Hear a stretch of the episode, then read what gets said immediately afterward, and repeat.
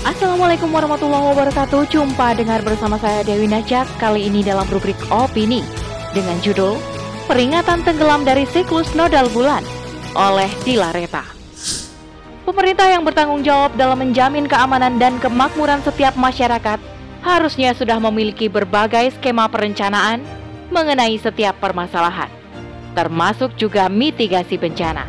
Selengkapnya, tetap di podcast Narasi Pos Media Narasi Pos, cerdas dalam literasi media, bijak menangkap peristiwa kunci. Mengutip dari laman resmi BMKG pada tanggal 28 Mei 2022, BMKG telah mengeluarkan peringatan dini akan terjadinya banjir rob di 15 wilayah pesisir Indonesia pada 30 Mei hingga 7 Juni 2022. Menurut BMKG, hal ini disebabkan oleh adanya fase bulan baru yang berpotensi menyebabkan naiknya ketinggian pasang air laut.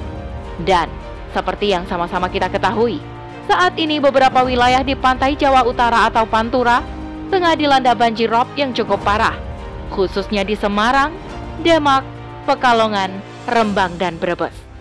Berdasarkan pemaparan yang disampaikan oleh peneliti Organisasi Riset Penerbangan dan Antariksa, Thomas Jalaluddin, terjadinya banjir rob ini disebabkan oleh fenomena siklus nodal bulan. Dikutip dari cnnindonesia.com pada 4 Juni, Thomas menjelaskan bahwa siklus nodal bulan terjadi di 18,6 tahunan. Air laut mengalami pasang maksimum karena saat itu posisi bulan miring 5 derajat dari ekliptika. Ia juga menjelaskan bahwa gabungan antara pemanasan global dan siklus ini dapat memperparah kondisi pesisir Indonesia. Dalam ilmu astronomi, terdapat sebuah istilah lunar node cycle, yaitu saat orbit bulan memotong ekliptika. Dan lunar node cycle ini akan mengalami lunar standstill atau lunistage, yakni posisi terjauh utara atau selatan bulan dengan relatif kemiringan 5 derajat dari koordinat ekliptika dalam deklinasi 18,6 tahun. Inilah yang disebut dengan siklus nodal bulan. Siklus yang terakhir kali terjadi pada tahun 2006 ini diperkirakan akan terjadi lagi pada tahun 2023-2024.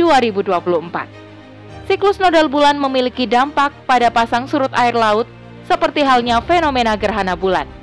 Namun, berbeda dengan fenomena gerhana bulan, adanya siklus ini dapat menyebabkan ketinggian air pasang laut bisa mencapai batas maksimum.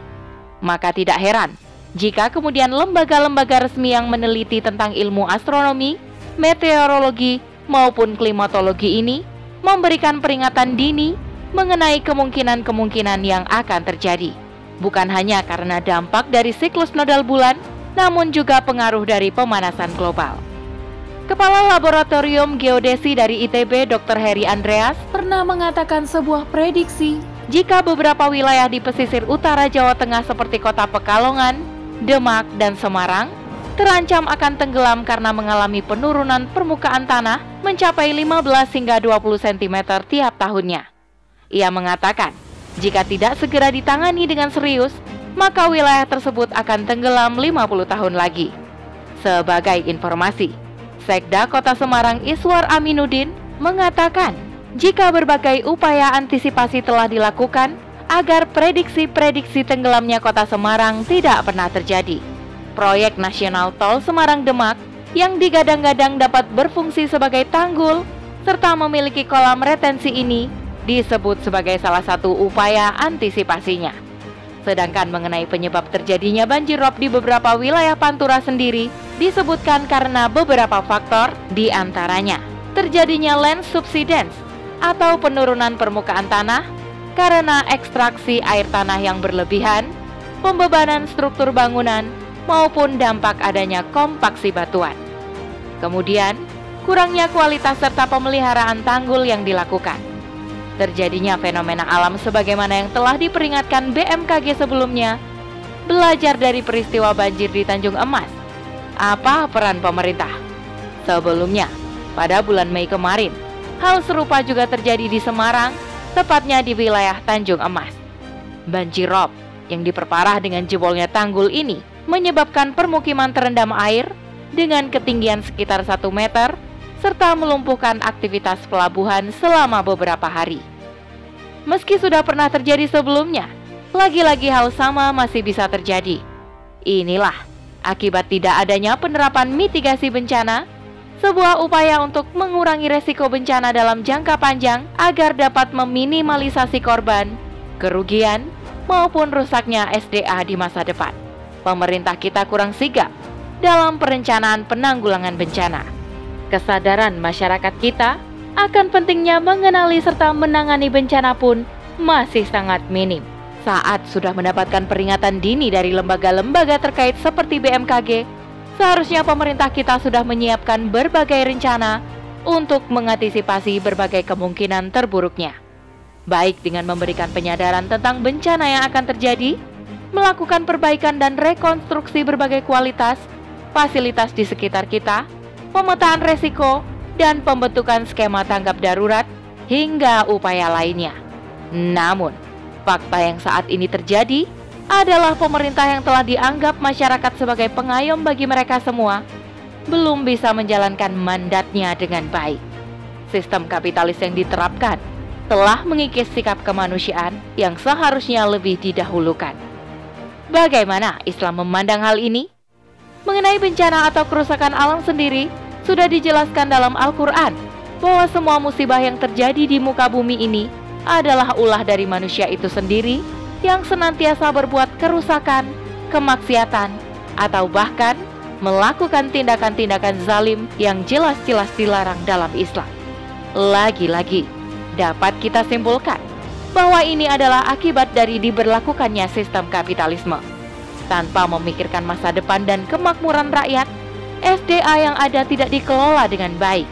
Para penguasa hanya sibuk memikirkan cara memperkaya diri sendiri. Kemudian, saat sebuah kerusakan terjadi, mereka hanya bisa saling menyalahkan dan mencari berbagai alasan agar tidak disalahkan. Pemerintah yang bertanggung jawab dalam menjamin keamanan dan kemakmuran setiap masyarakat harusnya sudah memiliki berbagai skema perencanaan mengenai setiap permasalahan termasuk juga mitigasi bencana.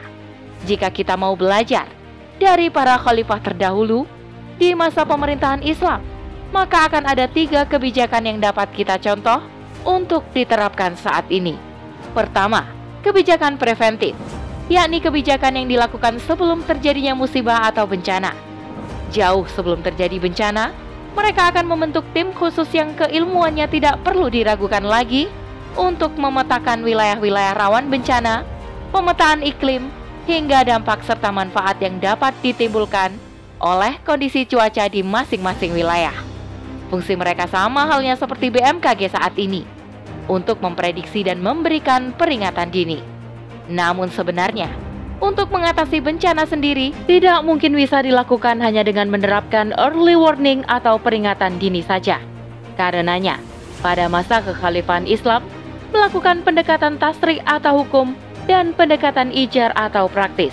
Selain membuat sebuah kebijakan tegas bahwa menghindari bencana adalah sebuah kewajiban, pemerintah akan mengarahkan para ahli dalam melakukan pencegahan dan penanggulangan bencana sebagai bentuk pendekatan praktisnya. Kedua, kebijakan kuratif. Kebijakan kuratif adalah kebijakan yang dilakukan pemerintahan pada masa itu saat telah terjadi bencana mereka akan menyampaikan keprihatinan dan mendoakannya, meminta masyarakat bersabar dan bertaubat, serta menyerukan agar semua masyarakat terlibat dalam upaya penolongan para korban. Pemerintah akan dengan sigap menyiapkan seluruh kebutuhan yang diperlukan para korban. Tidak hanya kebutuhan fisik seperti tenda pengungsian, pengobatan, makanan maupun pakaian, tetapi juga kebutuhan non-fisik seperti turut mengundang para alim ulama untuk menenangkan para korban untuk mengatasi trauma yang mereka alami. Ketiga, kebijakan non-teknis, yakni sebuah kebijakan yang dilakukan melalui pendekatan rohani. Para pemimpin ini akan mengajak seluruh masyarakat untuk bermunajat serta mendekatkan diri kepada Allah Subhanahu wa taala. Hal ini dilakukan karena mereka benar-benar memahami firman Allah yang menjelaskan bahwa terjadinya musibah di muka bumi ini adalah akibat perbuatan manusia sendiri. Dalam sebuah riwayat hadis disebutkan, Rasulullah Shallallahu Alaihi Wasallam bersabda, sesungguhnya seorang imam itu laksana perisai. Dia akan dijadikan perisai di mana orang yang akan berperang di belakangnya dan digunakan sebagai tameng. Jika dia memerintahkan takwa kepada Allah Azza wa Jalla dan adil, maka dengannya dia akan mendapatkan pahala. Tetapi, jika dia memerintahkan yang lain, maka dia juga akan mendapatkan dosa atau azab karenanya. Hadis riwayat Bukhari dan Muslim. Karena pemerintah adalah pemimpin bagi seluruh rakyatnya, maka hendaklah mereka belajar dari sistem kekhilafahan yang aturannya sempurna karena berpedoman pada syariat Islam. Wallahu a'lam bishawab. Demikian rubrik opini kali ini. Sampai bertemu di rubrik opini selanjutnya. Saya Dewi Nasyak pamit undur diri. Assalamualaikum warahmatullahi wabarakatuh.